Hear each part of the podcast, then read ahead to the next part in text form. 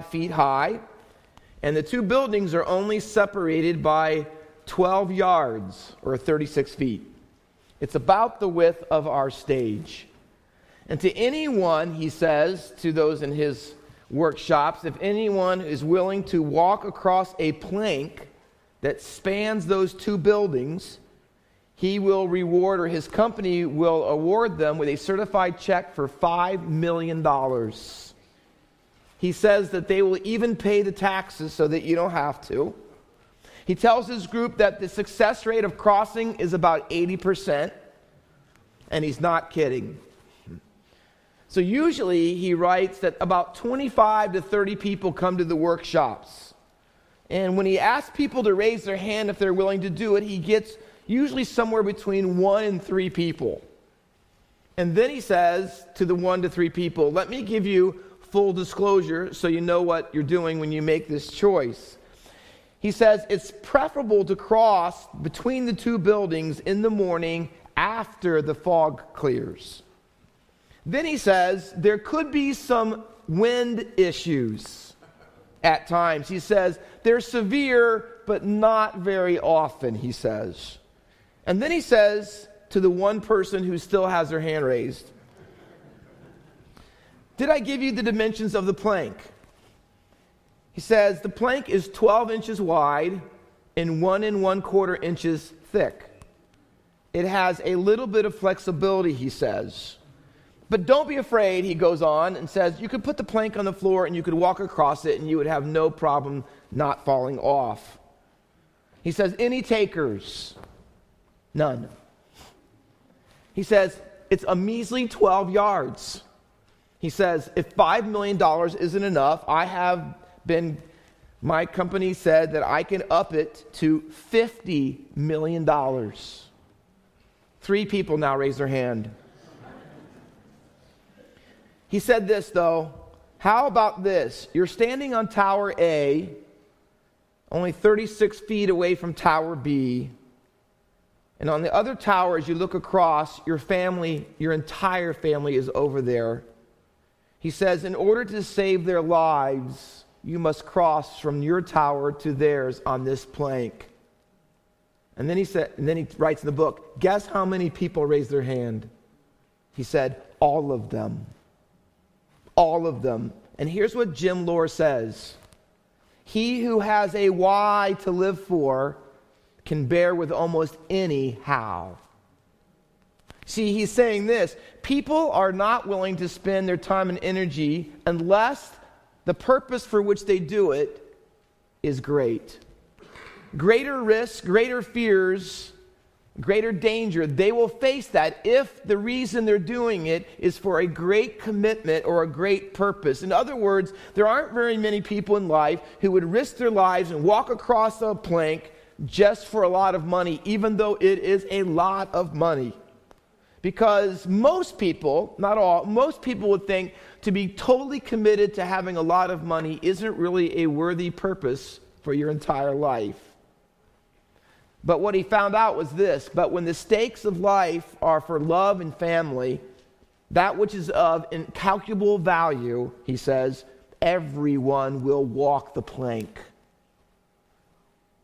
What plank would you be willing to walk and for why?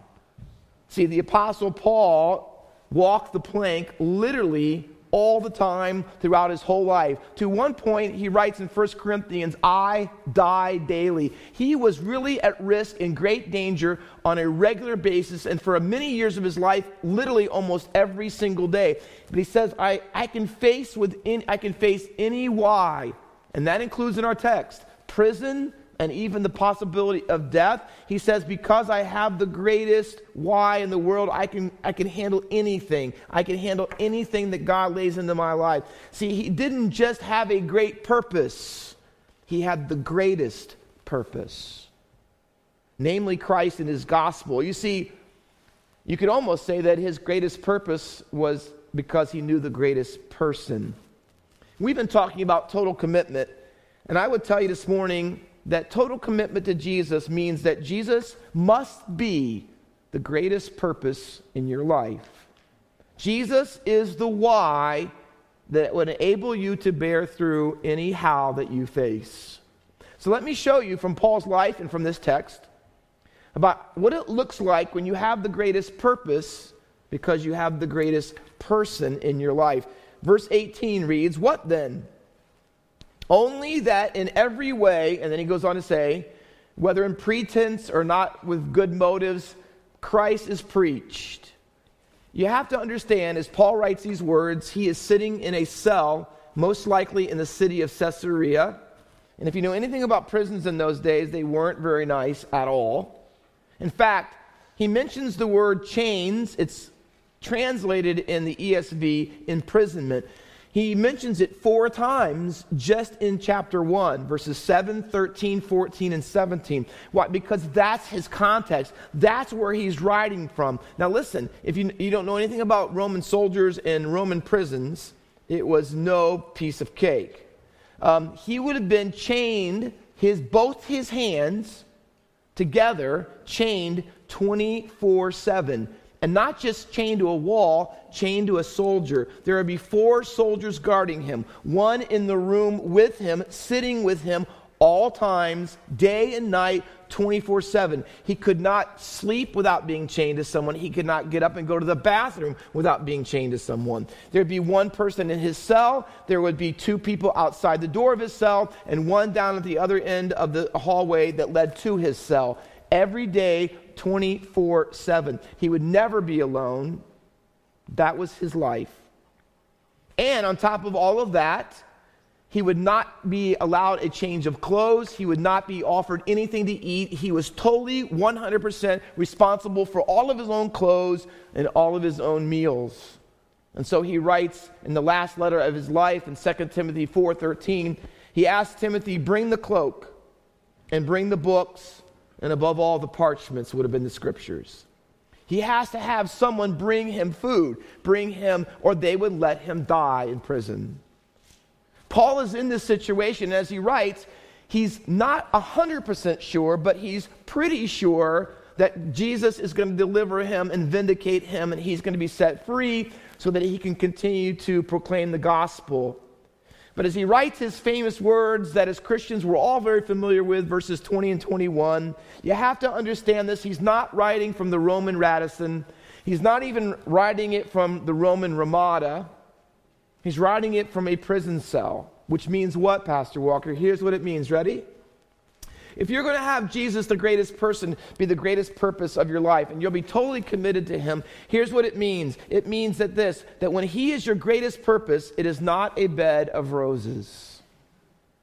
It does not mean that everything will go well in your life. It doesn't mean that your life will become easier and all your bills will be paid and your marriage will be fine and your kids will always turn out and you'll always have a job and a car sitting in your driveway and food on the table.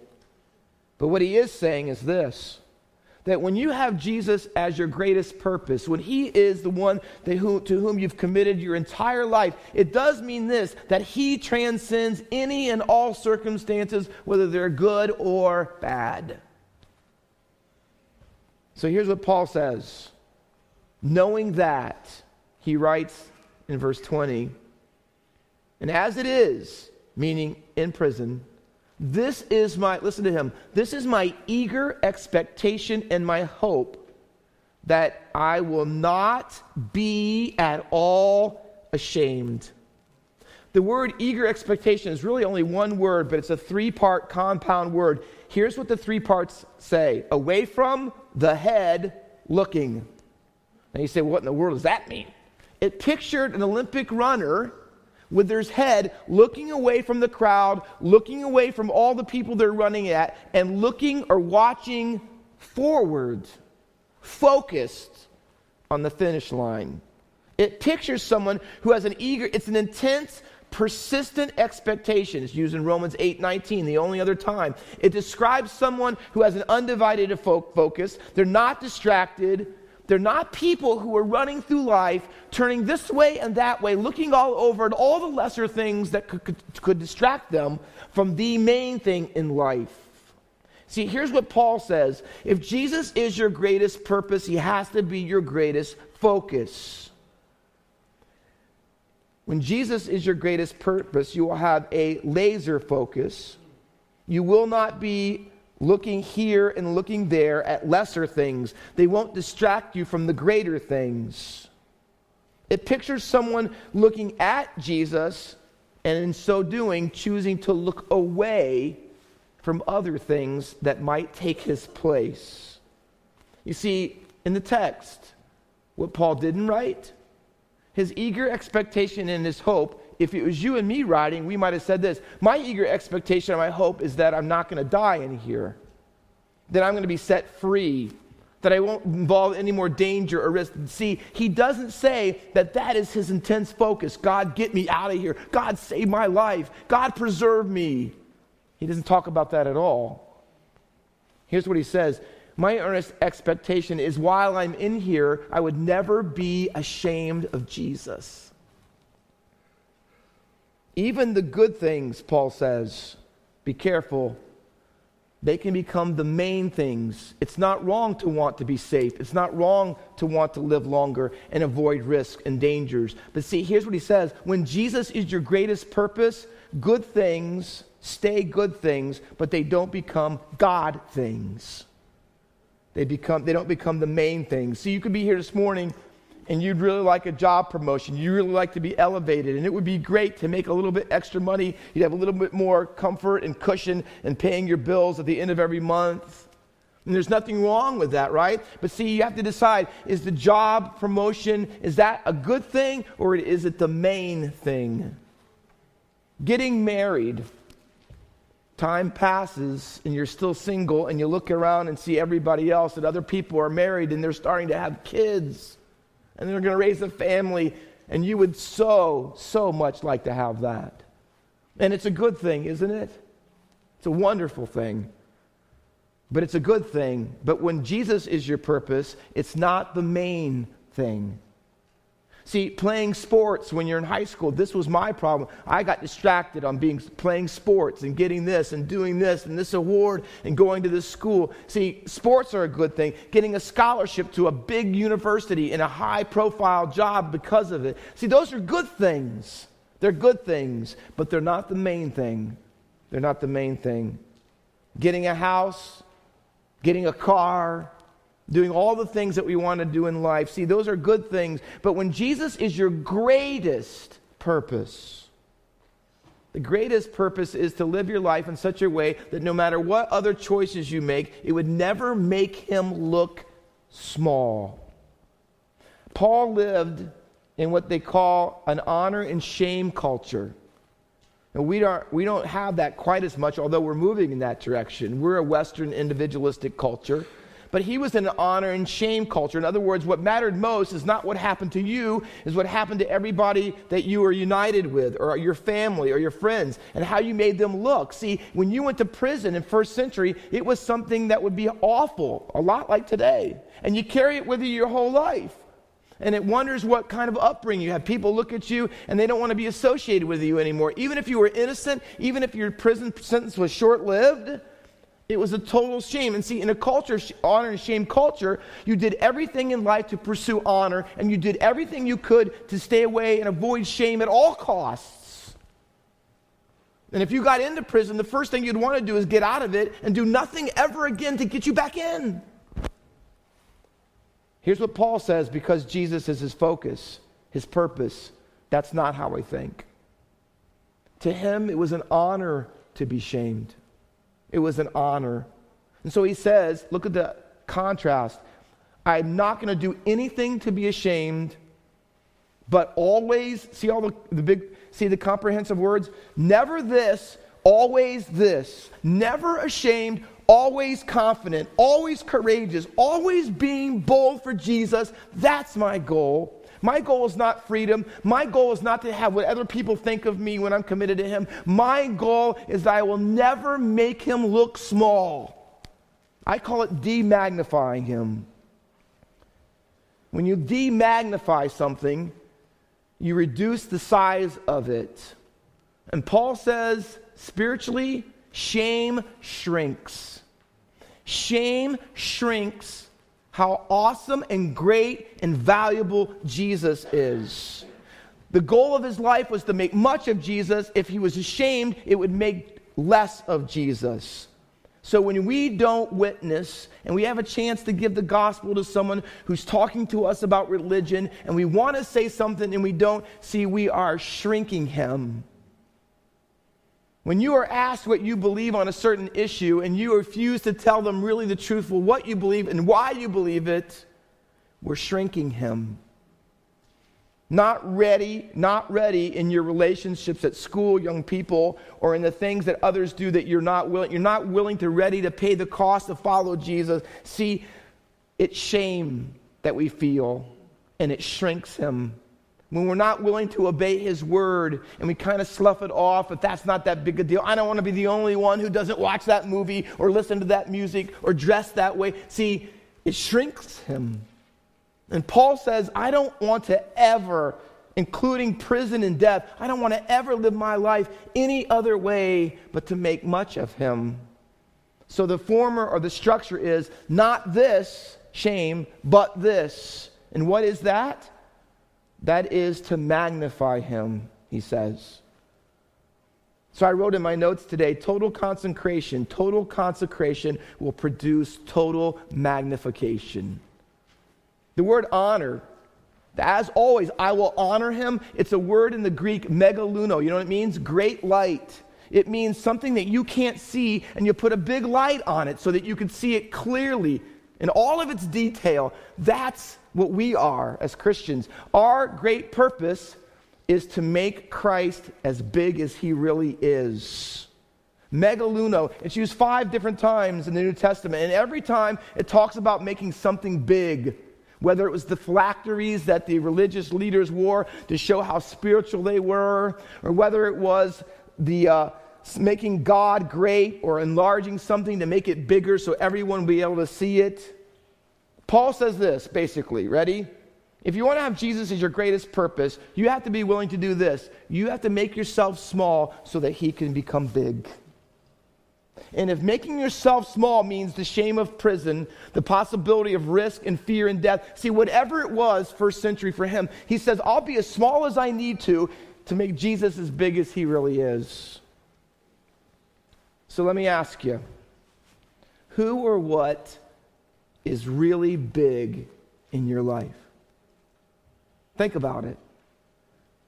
Every single one of us in this room, everyone without exception, has someone or something that's big. I mean, really big in your life. Something or someone that you're magnifying. And I have found, my experience is, it's not usually very hard to figure out what it is in a person's life. Ask yourself these diagnostic questions. Ready? What are you always talking about? whether it's in church before the service starts or after the church is over, when you see someone, what's one of the first things that come to your life, into your, I mean, in your mind? What are you talking about all the time? What are you regularly thinking about, dreaming about? Oh, I wish I could. If I could, and you think about it all the time. What do you spend your money on? Look at your checking account. Look at all the things. Look what you're spending your money. Where does your energy go? Where does your time go? What do you spend it all on? See? What is it that you can't wait to get more of? What would you do to have anything to have? What would it be? If you had to do anything to get it, you'd do it to have this. And also, what would you do to keep from not having it in your life? Paul says, Here's mine. Here's my purpose. Here's who's big in my life. It's Jesus. And you know what? I want to magnify him in everything. There are basically, and you know this, there are two ways to magnify something, right? One of them we learned in science class, and that's a microscope. The purpose of a microscope is what? It is used to make small things look bigger than they really are. So you see something that might not even be visible to the naked eye, and so you know you, you look under a microscope and you go, "Oh wow, that's gross," you know, or whatever it is, right? You look under there, and I don't want to see that again, right? and a squirmy little thing, and you, you know, that was in my, I sleep on those at night? No, thank you. Right? So you get the little microscope and you look at all those things. See, that's what, making small things look bigger than they really are. But then there's telescope magnification, right? What does a telescope do? It makes things that seem small as big as they really are. Paul's not saying that, as always, I want to magnify Christ. He's not saying, I want to take a little Jesus and make him bigger than he really is. That's not what he's saying. You know what he's saying? I want to take a mega Jesus. I want to take a God who is so huge, so mammoth, so unbelievably important. And I want people by my life and the way I live it, I want them to see how big he really is. You know why? Because Paul knew this that the vast majority of people, including the Roman soldiers that he was chained to, saw God as nothing or as incredibly small. Look around. Look around at our culture. Look around at the way people live and how they have divorced themselves from God in our schools, in our country, in our lives, and I can't, in our churches. God has become small.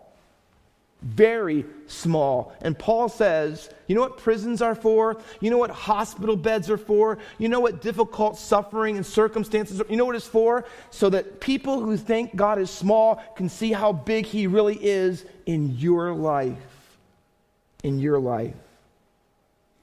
Edward Hubble made at the time the largest telescope mirror magnifying glass, you want to say, in history. They sent it up in the Hubble space. And it's out there to this day. I mean, it's big. It makes things, the mirror is so big and so powerful that it takes things that are 34 million miles away and you can see them as if they were only 6,000 miles away. As big and great and powerful that is, last year they came up with another one. This is called the James Webb telescope or, or mirror, as they call it, magnifier. It's 100 times more powerful than the Hubble one. In other words, something 34 million miles away, the Hubble said it looks like it's only 6,000 miles. This one looks like it's only six miles away. It's huge. The Hubble was eight foot in diameter. This one is 21 feet across. They said that this thing is so powerful even though it's a million miles away from Earth, and they just launched it this past December. This thing is so powerful that things that have never been be seen, all, seen before, although they've always been out there in space, they've been out there, but we've never been able to see them before. To us, they have been invisible. Now, not only will they be visible, but it will be as if they were close up. And then they showed pictures of all the things that they now can see.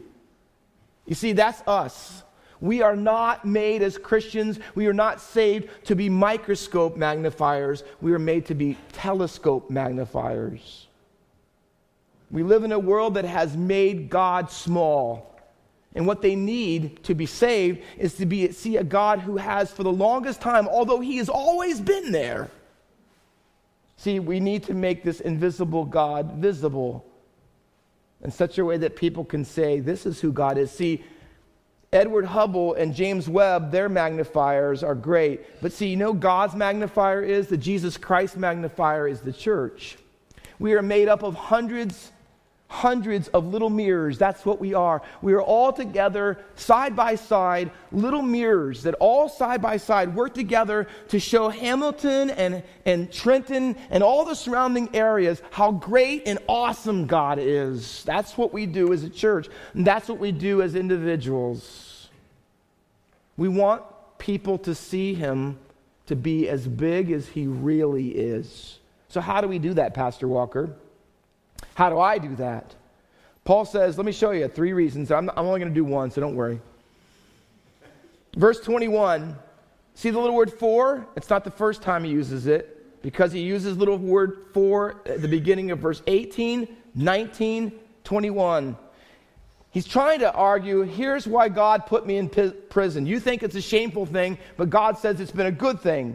And here's how the good things have happened others have become more bold, Paul has become bold, and Jesus Christ has been magnified. That's why t- verse 21 starts with for. It's the last reason he says that God put him in prison. Here's why because now, people in my imprisonment, in my chains, God has used it to show people how big he really is.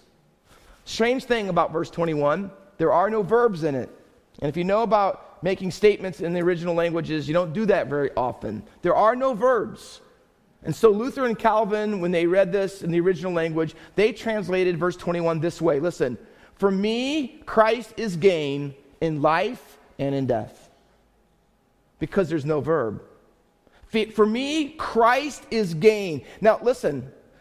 Christ was the purpose of Paul, he's saying, in both his life and his death. Whether he lived or he died, he wanted more than anything else Jesus Christ to be magnified. And the question you have to ask is, how did he do it? Because you have to find out how you and I can do it. And, and listen, he did it through a lot of hurt, he did it through a lot of heartache, a lot of loss. People betrayed him, made fun of him, used his imprisonment to make sure that people knew that God must be not must be cursing Paul. But he says, "You know what my greatest purpose is? Jesus." How do you do that? Ready? He has to also be your greatest gain. For me to live is Christ, and to die is gain. That's how you do it. He can be your greatest purpose, and he actually he never will be unless he is more valuable to you, more worth to you than anyone or anything, period. It's only possible, it's only possible to be that committed to Jesus if you have a radically upside down, otherworldly value system. Picture it this way it's like having an asset and a liabilities chart. It's like having, I call a life ledger. A life ledger where you have gains on one side and losses, assets, liabilities, like this. Paul did that. And the only other place, and I'm going to show it to you and we'll be done, chapter 3, Philippians 3, if you're right there, just turn the page over. The only other time in the entire epistle he uses the word gain. So he gives us an explanation about what the first time he uses it is by the second time he uses it. What does he mean, dying is gain? What does he mean, Jesus is his greatest gain? He's going to tell you how it happened in his life. Chapter 3, verse 7 reads, But whatever gain I had, and verses 4 through 6 tell you what that was. He was a religious somebody. He was a Pharisee. He was strict. He kept the law. He was blameless. You couldn't look at his life and find things wrong. We would say today he's very religious. He's a good person. He was moral. He was upright. He didn't rip people off. He didn't do any of those bad things. You would look at him and say, This guy is a great guy. And he goes through the whole list of his spiritual pedigree about how great he was religiously, and he calls it self righteousness. That, see, and in, and in that part of his life, here's what it was. At that point, before he became a Christian, his greatest gain was his own self righteousness and how good he lived. And his greatest loss was Jesus. And that's why he went around persecuting people and, and killing them and had Stephen murdered and all, all the things he did. You know why? Because Jesus was about as worthless to Paul as anything else. And that's his before Jesus ledger. His life ledger, this was gain, Jesus was loss. The day he got saved on the Damascus Road, it all changed. His life ledger flipped, completely reversed. And by the way, listen, if you are truly a Christian this morning and you know Jesus Christ, your life and all that you thought was important and all that you thought was gain and what really mattered most to you in life has totally switched places. So now he says, it's not self righteousness, but I want to be found in him. Listen, not having mine own righteousness, which is the law, but that which is through the faith of Christ, the righteousness which is of God by faith. How do you do it? How did he come to have Jesus as his lowest value? His total liability was Jesus, and now Jesus is his total gain. I mean, it was completely opposite of one another. The key word, can I tell and read it for you? Is verse 8. Let me read it for you. But whatever gain I had, I counted loss for the sake of Christ. Indeed, I count everything as loss. Watch, because of the surpassing worth of knowing Him. The surpassing worth. That same word is used in chapter 2 and verse 3, and chapter 4 and verse 7. It means beyond comprehension. Jesus is so more, much more valuable than anyone and anything else that there is no competition. There all are no competitors. There is nothing and no one that even rivals how great he is. Now, if you're a Christian this morning and you're considering making Jesus your greatest purpose so that you can be totally committed to him, here's what it takes. Verse 7 says, past tense verb. Watch. I counted loss. See, counted, ed, past tense. Paul writes 30 years before, here, 30 years before the prison, he met Jesus on the Damascus Road, and everything he thought, including his whole life of religion, his whole life, I count all of it loss. I give up all of that. I give up all of that and I only have this, Jesus, and that's enough for me. See, he said, that's what I did in the past. It was a past decision. But when you're a Christian, hear me. This is me, why you're struggling. Verse 8 says, and I count. See it? Present tense. And I count. In other words, still to this day, 30 years later, I am still making that same decision over and over and over I counted everything, I gave it all up for Him, and now every single day I'm still counting it. I'm still counting Jesus as my greatest asset, as my greatest gain, and everything else, including not being in prison, my freedom, not having a future, my life may be over. He says, See, in my present circumstance, I'm just making that same decision. So having Jesus as your greatest purpose, really, is, is, is an event and it is a process. It is something that you start down a road on, but something that that road continues on every single day of your life until you see Jesus in glory and you become like him. See, he says that's what it takes. Would you walk that plank? Would you walk across that for him? Is he your greatest gain? Don't ask, don't, don't try to answer in your mind. Look at your life. Paul says, Look at me. I'm not just spouting out words, I'm in prison. Look at me. All that I've lost and how many times I've been beaten. And see, here's what Jesus says I want to know do you value me like that? Am I worth it to you like that? Am I your number one gain? Is that a choice? Listen, is that a choice that you just made back then so that you could not go to hell and get into heaven? Or is it a choice in the present that you're still willing to make every day? See, am I better than the guy you shouldn't be dating, you shouldn't be? Am I more to you than the job you want and you're willing to compromise ethically to get it? Am I more to you than even not having cancer? Am I more to you than your kids turning right outright? Am I more to you than having enough money for retirement? See, am I more, I want to know, God says. I want to know where I stand. Have you counted it loss for me? There are a lot of people, and perhaps some of you in this room this morning, you have not become a Christian, and you're still holding out, and you know you should because you know who Jesus is and what he's done, and you won't. You know why? Because of this very principle Jesus said it this way listen, Mark chapter 8, in verses 34 through 36, Jesus says, For what does it profit a man? Listen, same language as Paul uses gain and loss. Ready? What does it profit a man if he gains the whole world but loses his own soul? You see, you know what the difference between hell and heaven is? Jesus, not just Jesus, but what he is worth to you.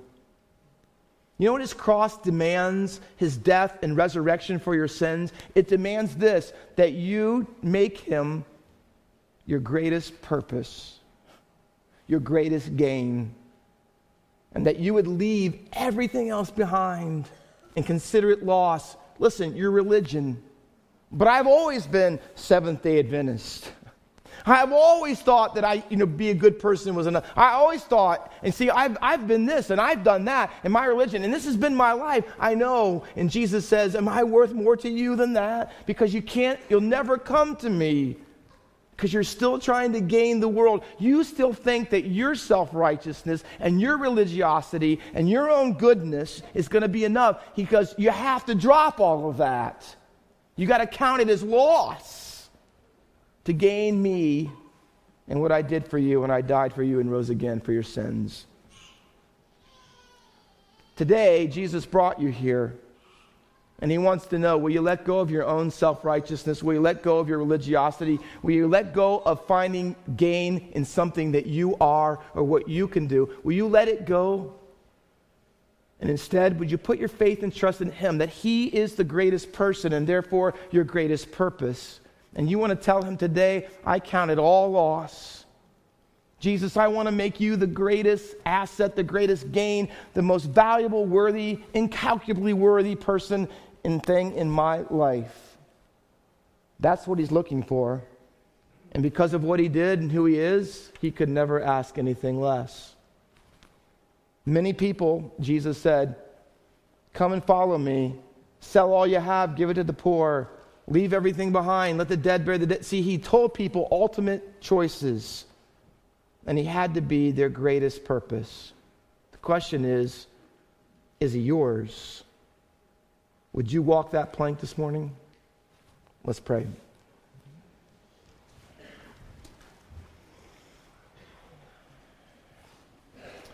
With every head bowed and every eye closed and no one looking around. Some of you, right now, even as I'm speaking, you're contemplating it. You're weighing it out on the ledger, aren't you? Gains, losses, assets, liabilities. If I came to Jesus this morning and I walked down that aisle on that song, and I shook your hand, Pastor Walker, and said, I need someone to show me from the Bible how I can be saved, how Jesus, through his cross, death, and resurrection, can forgive my sins, how I can make him my greatest gain, to have him in my life. You're already worried, well, what will other people think?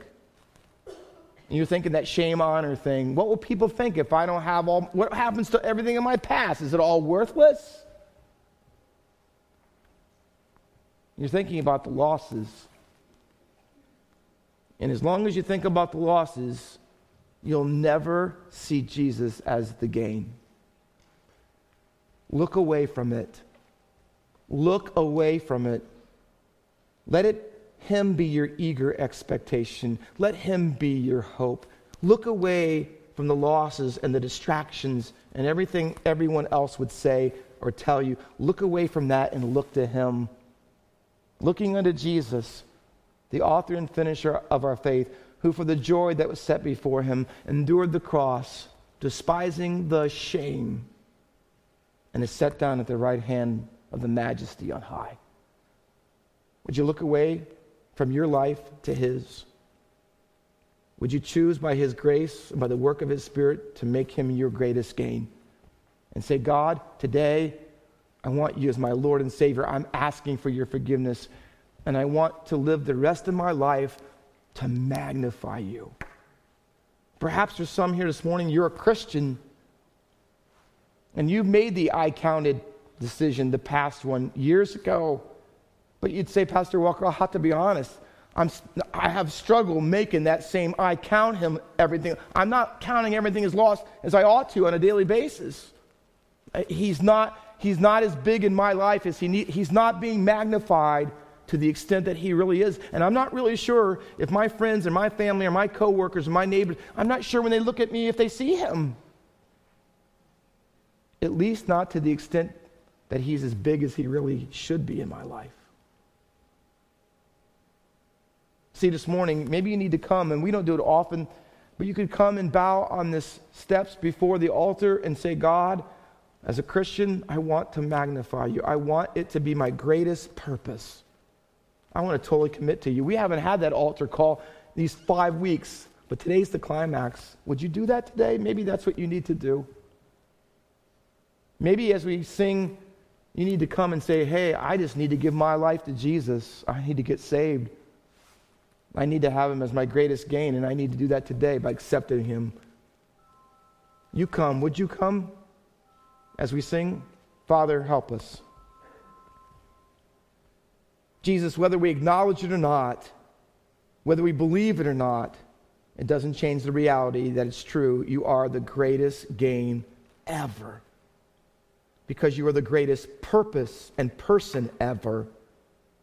I pray today for Christians who are struggling, for those who are holding out, Lord, who need to get saved. May they look away from the losses and look away from the distractions and look to you and your cross that they might be saved. Only you, Lord Jesus, only you, Master, can bring about that kind of change.